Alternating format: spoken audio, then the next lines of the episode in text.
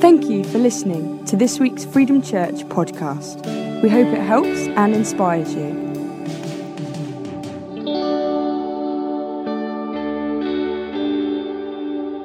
A few weeks ago, Jordan and I went on holiday. We went to the Lake District and uh, it rained a lot. Um, but we persevered and decided to do what all Lake District tourists do. We climbed some mountains. And so this is uh, one of them. Uh, we climbed the mountains. And the thing about mountains is that when you get to the top, you you feel really proud of yourselves. Anyone done that? And you're like, yeah, man, I'm a boss. I got to the top, right? And then you realize you've got to go back down because you don't have a personal helicopter that's going to come and collect you.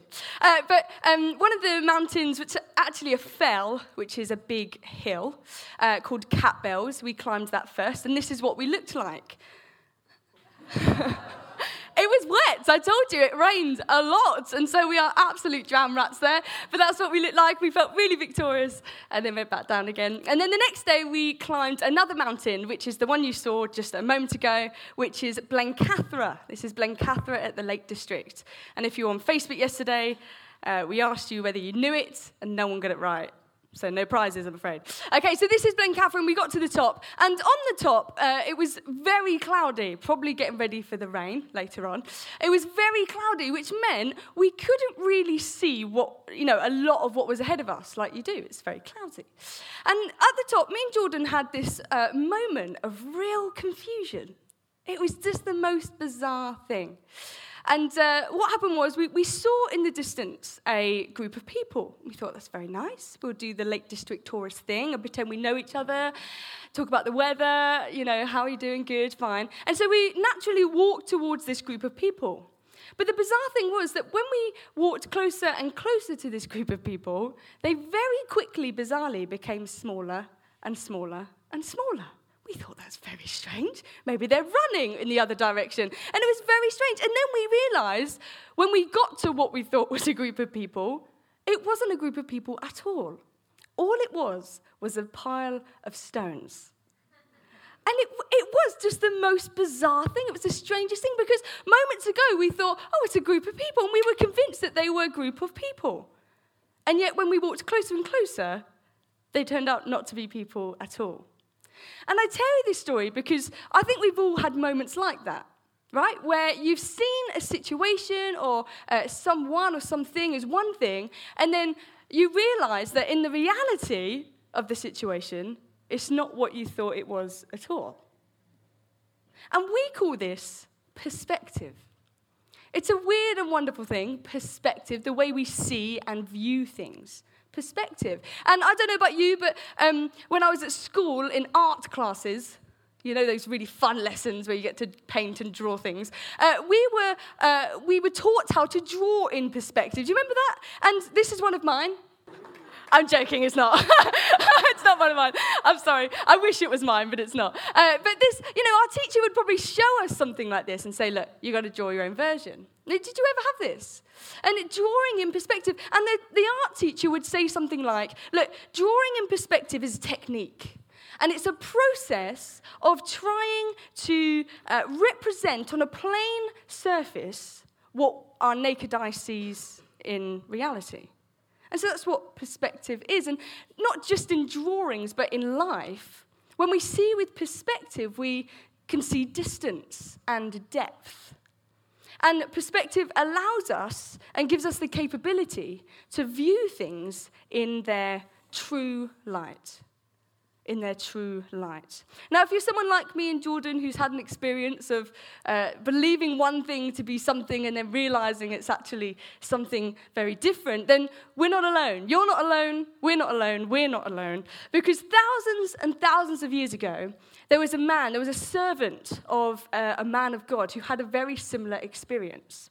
And we're going to read about him uh, today. But the story begins with a man of God named Elisha. Elisha, it's not Elijah. I always get confused with them. Elijah came before Elisha. Does J, J become before S? Do we remember it that way? That's good. Okay, so Elisha came after Elijah. And Elisha was a man of God and he was very gifted. And one thing he could do was to tell the king at that time where and when an enemy was going to come and attack. And so the king, obviously, happy days, uh, would know when an enemy was going to come and attack. Elisha. Okay, so Elisha had a gift, right? He had a gift in knowing when an enemy was going to come and attack. And the king, obviously, was, this was very good for him because he would never lose a battle because he knew they were coming. And so an enemy of the king, obviously, got very frustrated at this. He was like, I can never catch them by surprise. And I can never go through with my plans and tactics because they always know we're coming. And so what he did was he sent uh, his army to go and fetch Elisha, to go and fetch him, to go, right, let's seize him. Let's kill him off. Let's just get rid of him, and then we won't have this problem. However, when the army got to Elisha, funnily enough, he knew they were coming. Entertaining. Anyway, so he knew they were coming, and so he wasn't startled at all. But that's not the only reason why he wasn't startled, because Elisha wasn't startled because he saw the situation in its true light. He knew what was really going on. And so this is what we read. It's in 2 Kings chapter 6, and we're going to read from verse 15. When the servant of the man of God got up early the next morning and went outside, there were troops, horses, and chariots everywhere. Oh, sir, what will we do now? The young man cried to Elisha. Don't be afraid, Elisha told him, for there are more on our side than there are on theirs. Now, this is a moment in scripture where I just love to pause and put on the servant shoes, right? He's like, What? Are you kidding? Can, Elisha, can you see all these troops and chariots and horses? Can you see actually what's going on, Elisha? Are you mad? Are you absolutely out of your mind? And then the beautiful moment happens next where Elisha prays. He prays a prayer for the servant. And he says, ah, Oh God, open his eyes. Open his eyes to see. And the Lord opened the young man's eyes. This is verse 17. And when he looked up, he saw that the hillside around Elisha was filled with horses and chariots of fire. As a cool image. Fire. And the story continues. But here we see Elisha's servant, right? His, his eyes are blinded by what is really going on. Until Elisha, Elisha prays, God, open his eyes. He's seeing with uh, not a, he's seeing with like an earthly perspective, right? Because all he has seen is the challenge, is the problem, and the enemy. Whereas Elisha, the man of God, he saw it in a whole different perspective. He didn't see it with an earthly perspective, but what did he see it as? In a heavenly perspective. A heavenly perspective, and that's what we're going to talk about today. Our God is greater, right? Do you agree with that? Good, I'm glad about that. Right? God is greater.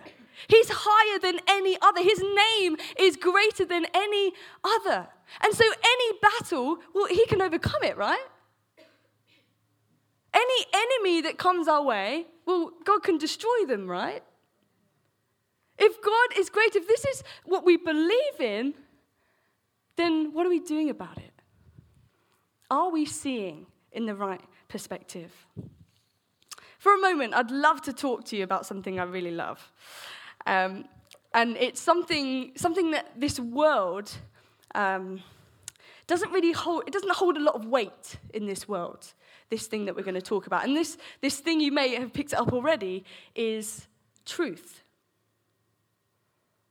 Truth. Now, I don't know if you've experienced this or not, but in the world in which we live, in this world of darkness, there's a constant battle between what is true and what isn't.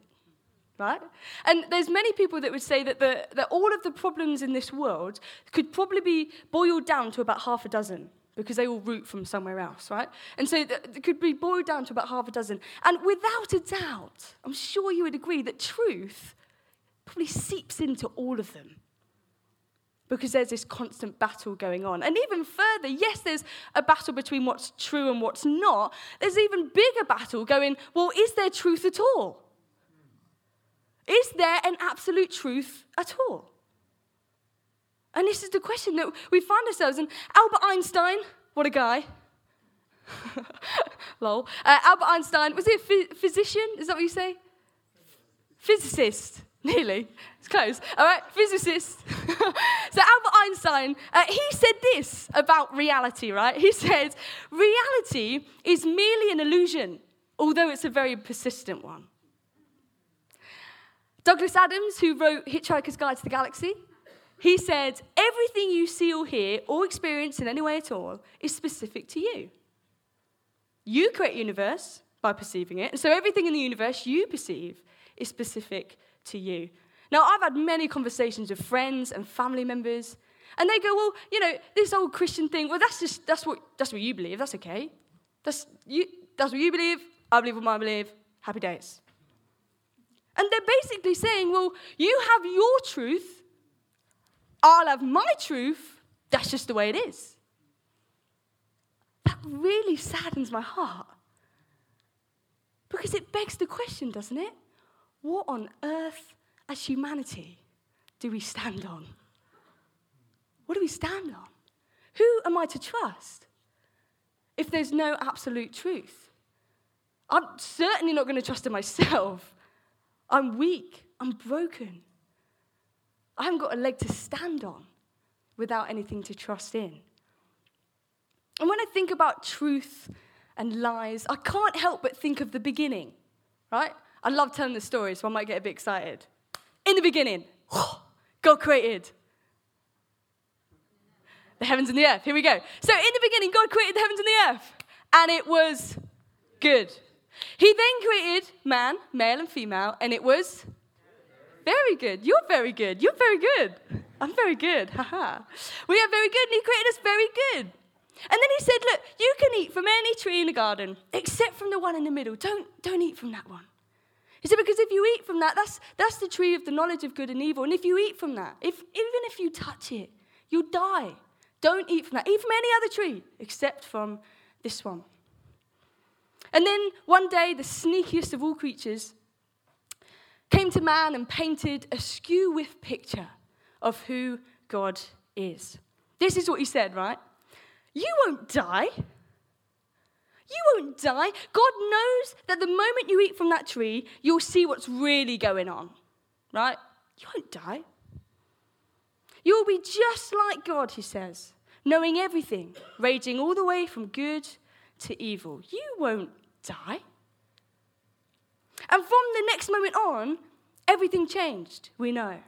Because when Adam, then uh, Eve, then Adam ate the fruit, what God had told them would happen happened. They instantly felt shame. They instantly felt fear. Everything had changed. And so, because of the consequence of sin and disobeying God, which is death, they were banished from the Garden of Eden. And their relationship with God, we know, was, was completely ruined. And why? Because of a lie. They were deceived by Satan. It was a big fat lie. You won't die. You won't die. No, God just doesn't want you to eat from that tree because He doesn't want you to become like Him. You won't die. It was a big fat lie.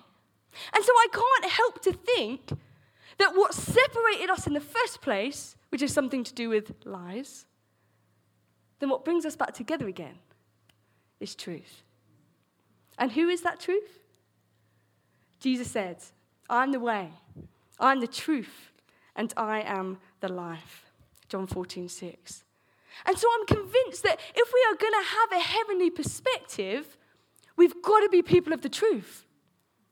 Because if truth is all about reality and what's true and, and, and what's real, then that's what a heavenly perspective is all about.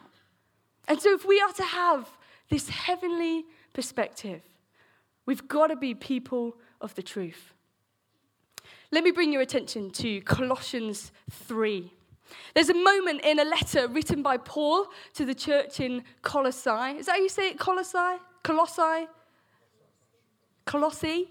Who knows? One of them. All right, so he was, he was writing a letter to the church in that, um, and Colossae.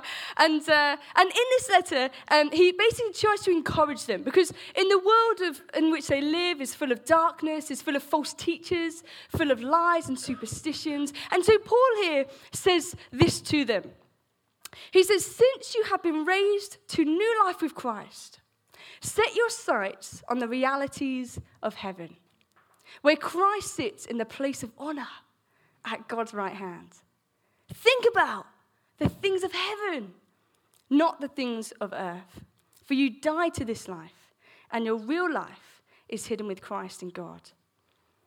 Now, there's something about a heavenly perspective that's about truth, but also is all about freedom. When we have a heavenly perspective, because of the truth, well, what does the scripture say? The truth sets you free. And so, having a heavenly perspective is about truth and about what's real. And, and when we know that and when we see that, then we're free. And we gain that freedom that Jesus fought for. And that is such good news. Such good news that we are to be a people of freedom. I, there is some days where I just don't feel free. Do you have that?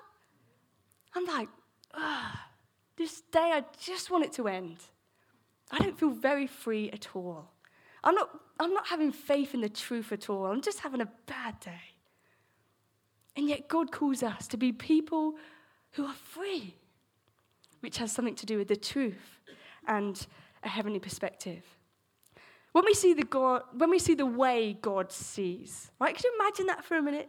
Could you imagine being God in heaven? You know, looking down on this beautiful earth. What does he see? What does he see? When we see the way God sees, when we set our minds on the things of heaven, like Paul urges the church, his ways, his thoughts, his plans, what he sees becomes our reality. And then, because of this, later on in Colossians 3, Paul talks about, well, if that's the case, then you'll be changed forever and goes on about putting on things, taking off things. Take off anger and greed. Put on love and generosity. We've got to be people who sees the way God sees. And of course, I know that we won't see perfectly what God sees, right? Because then he wouldn't be God. Because this is a mystery. I love that. I tell the young people all the time, look, don't try and understand God like fully. Because you, you would never get there. Because he's a mystery. He's huge. He's outside of time. There is no way we will ever fully understand God. Maybe in heaven that will happen, maybe not. But He's so big, He's so huge that yes, we can try and understand just a little bit. Help me understand you, God, more. Help me understand what you see and what you think and what you do. Our life transforms, right, when we see what God sees. Because where there is fear, we see courage. When we see uh, sadness, we see joy. When we see death, God gives us life. And when we may see chains, then God allows us to see freedom. Absolute freedom. And I'm convinced, right, that if the church is going to make any impact at all, if the church is going to have any use at all in this earth, then we have to see with a heavenly perspective. We've got to see what is true. We've got to be able to see what's really going on. Because if we see the way that God sees, then we'll be free and we'll be able to see the way He does. In this world of darkness and lies, the truth and reality sets us free. And, and I believe that this freedom everyone is longing for. You know, we, you know, talk about a God shaped hole. Everyone is longing for freedom. They're just not looking in the right places. And that's why we as a church are called to be salt and light in this earth. Now, considering all of this, right, we've done a bit of a whirlwind. You know, what do we think what life looks like? What do we think that life looks like with a heavenly perspective? And now, some of you will hate this, some of you will love this, but we're going to do it anyway. I'm going to give you some scenarios. So, we're going to, we're going to work it out together. We're going to answer this question together. And I'm going to give you some scenarios. And in just around the people that you're with, discuss what a heavenly perspective might look like in these scenarios. Okay, so these are the scenarios. I'll read them out. There's a whole range of these things. So you've dropped your phone down the toilet and it doesn't seem to work. Got it. Anyone happens? Anyone happens? Yeah, right. So you've dropped your phone down the toilet and it doesn't seem to work. Annoying, right? Okay, it's your birthday and you haven't received the gift that you wanted. You've been sent a huge bill that you weren't expecting and you have two weeks to pay it off. Nightmare. You've been dating your boyfriend or girlfriend for a year and believe that God longs for you to keep all sexual activity until the moment you're married, but you want to show them that you love them. That's hard. Been there, done that. You've been given the news that your friend has a life threatening disease. Awful. You work in an office in a team that, as a joke, verbally abuses you, and daily you dread going into work and try to keep your head down as much as possible. So, this is just a variety of scenarios, right? I just thought we could do this together. So just around, you know, with the people next to you, just for a few moments, maybe pick one or two that you want to discuss. And just discuss, you know, what does a heavenly perspective look like in these scenarios? Okay, so just a few minutes, and then we'll draw back together after then.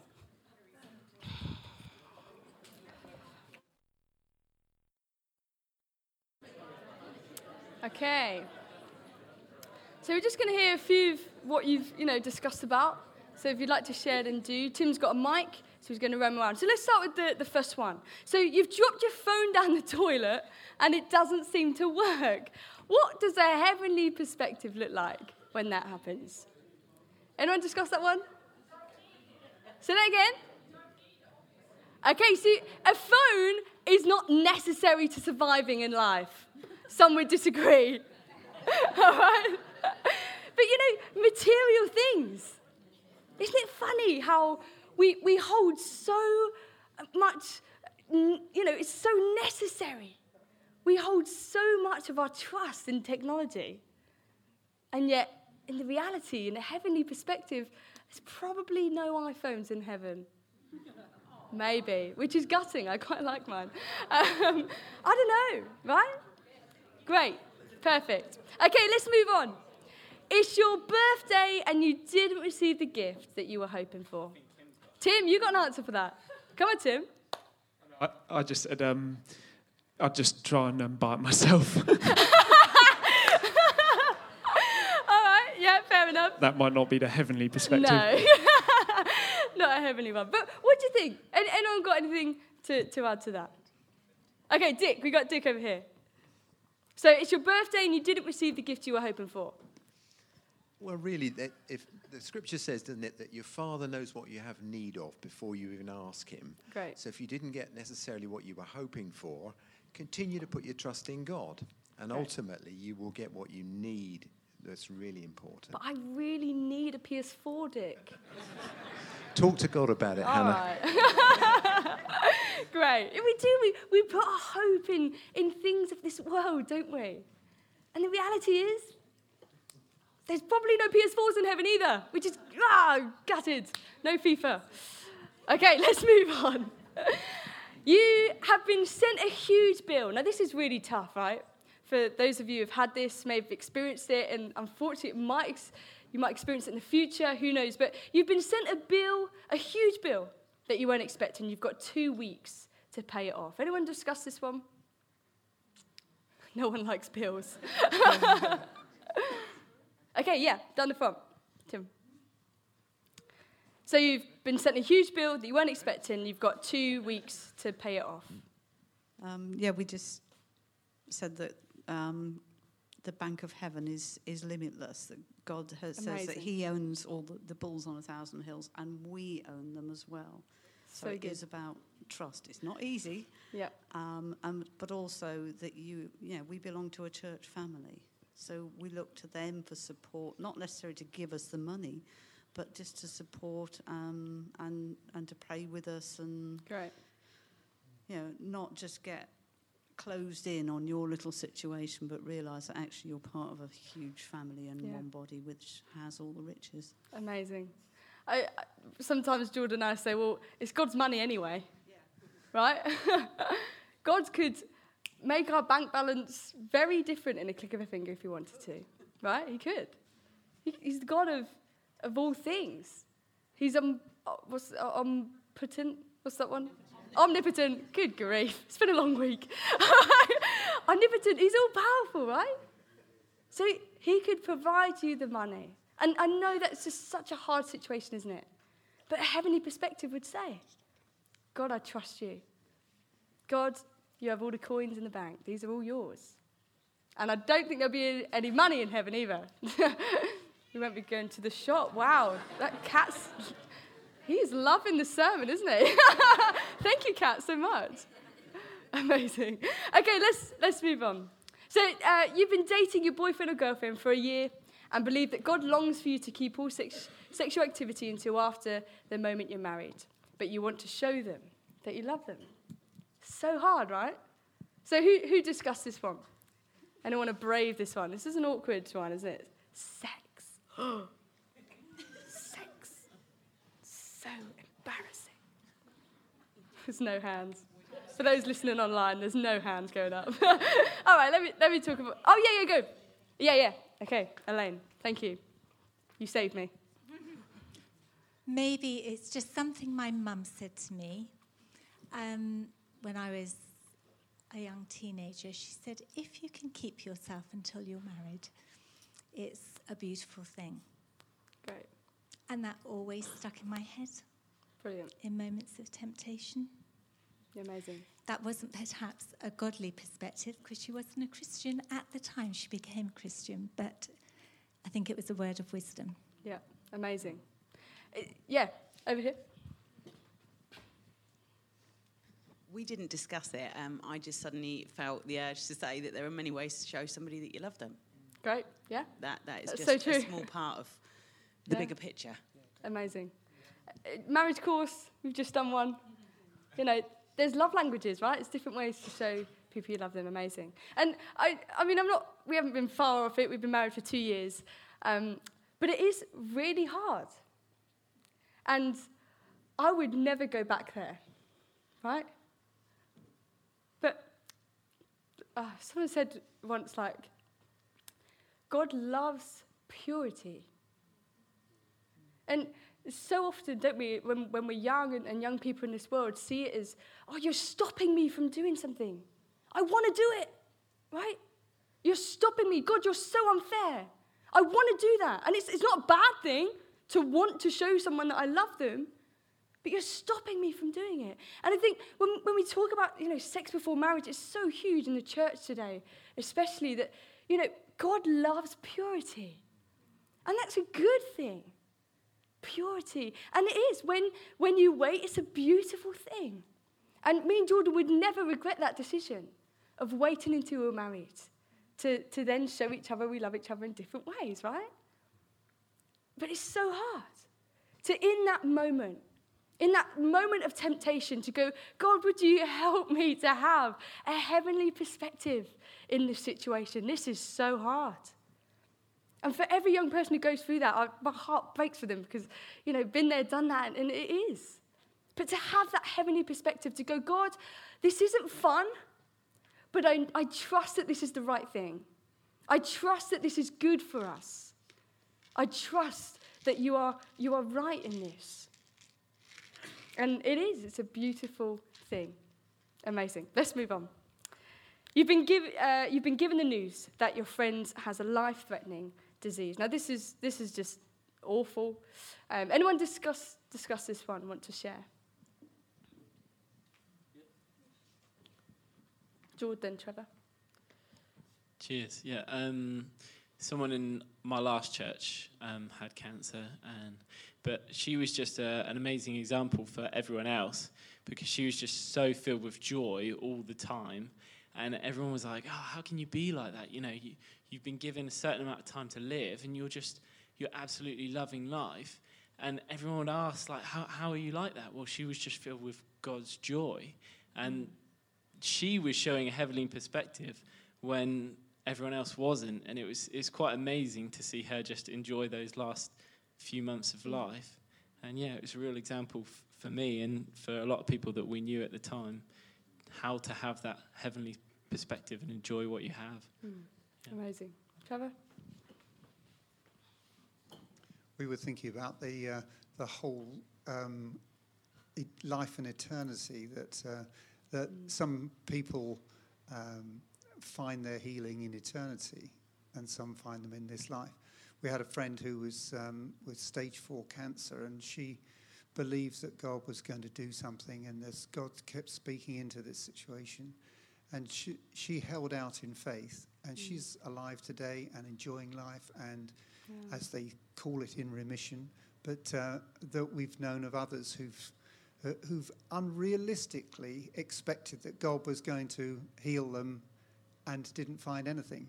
They just found death yeah. in the end. So it, it's finding that um, peace in the uh, in eternity. Yeah. This is our life and eternity blend together. Mm. Yeah. Amazing. When I was younger, I, was, I, um, I used to say to my mum and dad, I, I want to go home. I want to go home. And they were like, You are home? I said, No, no, my real home. My real home and heaven, right, is our real home. It's, a, it's our destination, eternal life that God has given us. That is where we, we, it's where we're going. It's our home. And so here on earth, we can have an earthly perspective, can't we? But a heavenly perspective goes, well, this earthly life is only for a certain time, right? And I know how hard it is for, um, for the same situation, but for those who don't believe, ugh, it's horrible. Because you want them, you long for them, don't you? To know that heavenly perspective. Tim, we've got one at the back, and then uh, Bryony.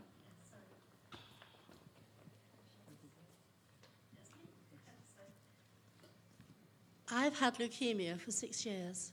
It's stable now. I've been a Christian since I was 16. And it puts all these things like dropping your phone down the toilet and not getting what you wanted for your birthday, bills and everything else totally out the window. Yeah. Because in the end, we wake up every day and say, I'm alive. Amazing. And, and thank you, Lord, that you have kept me alive and it's stable mm. and my children won't get it. Yeah. And I'm okay. Amazing. Thank you so much for sharing. Thank you. And last one, Bryony.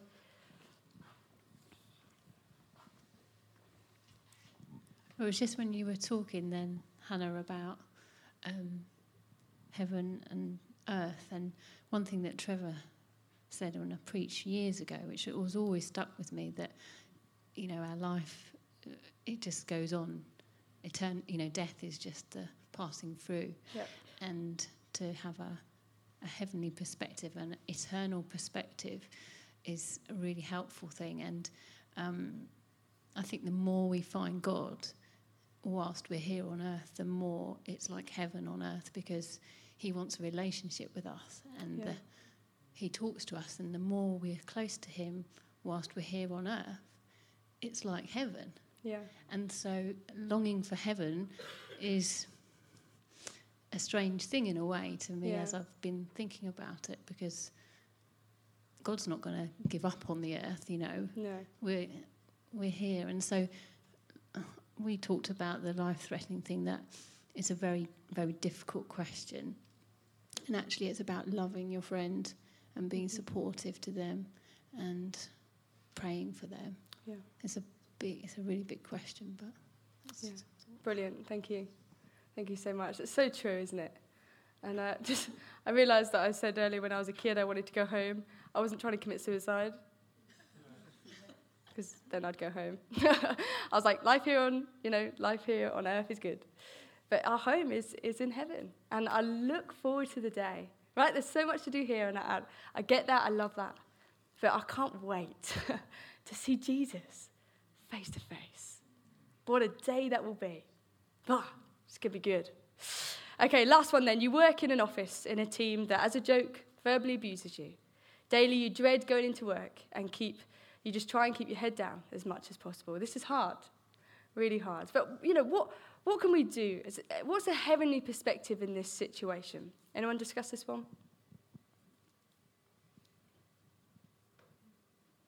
No one goes to work. That's great. Thank you. Yeah, I've been going through a situation, not verbal abuse, but a manipulative person at work. He's quite devious, and I've been really struggling with it and how he behaves towards me. And I had some prayer about this recently, actually, um, at the weekend away, and I feel it really did unlock the chains that that guy was oh. talking about and that sense of freedom. Um, and I've really achieved that, I think, by sharing with people, which is something I don't usually like to do very much.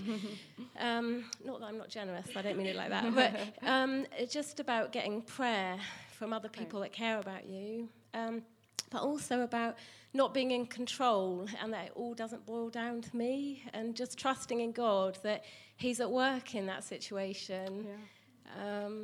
So yeah, I mean that's my experience. Is just prayer, praying carefully through it, and trying to let go of being in control as well. Yeah, amazing. Thank you so much. Okay. Thank you. Okay, we just got time for one more. I think we can uh, feel trapped in that situation, and uh, on an earthly perspective, we, we rely on that work or whatever for our, our income, our, our, our prosperity. Yep. But actually, we have to get out of it, sometimes we have to trust God that actually stepping out of that and away from it will work. And I'm, i know I've, I've, had to do that. And actually, um, the perspective was that actually being out of that situation was far better with all the risks. Mm. Uh, we had to trust God forwards better than being in that situation and yeah. not not being able to change it yeah. and just being crushed by it day after day. Mm. Amazing. Thank you so much. Thank you. Funny, isn't it? How can we have a better, you know, a, more heavenly perspective? And as you, some of you know, um, sometimes when I preach, I pick up my guitar and see what happens. Um, and very early yesterday morning, I, I couldn't get to sleep, and, and God just led me to my guitar. And, uh, and I wrote a song, which I'd love to share with you now. Um, so this is called Reality, Our Reality. Thanks, Jim.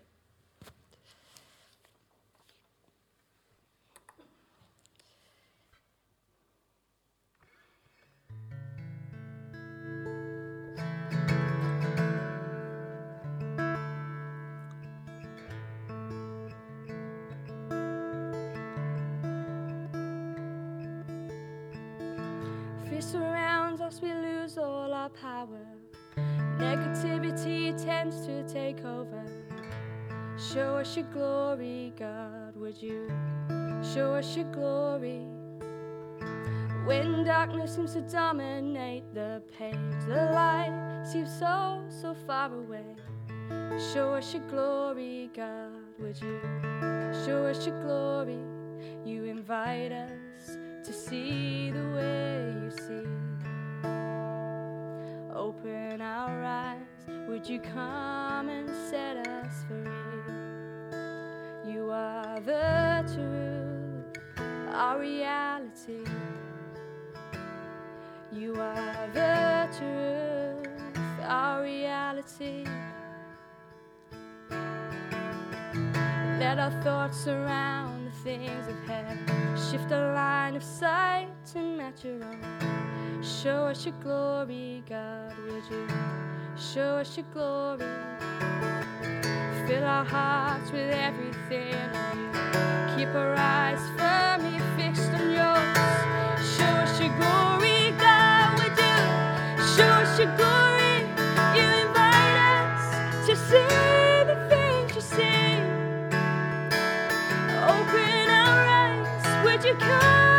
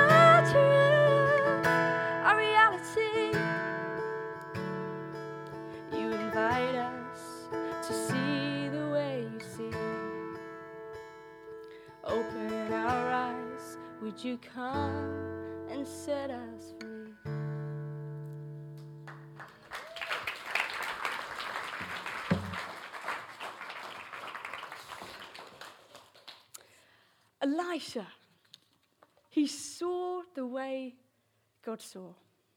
He saw what was unseen.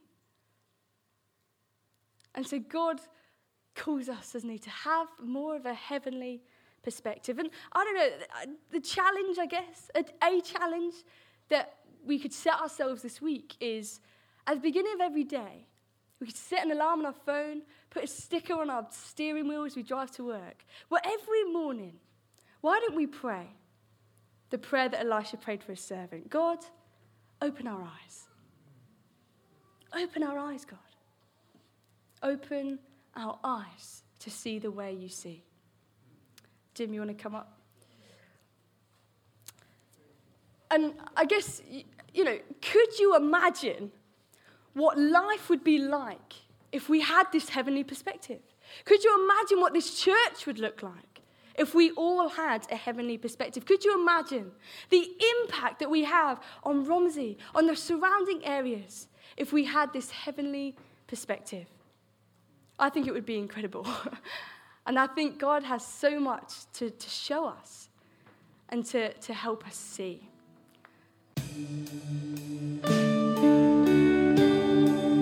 For more information about Freedom Church, please go to www.freedomchurch.uk. Thank you for listening.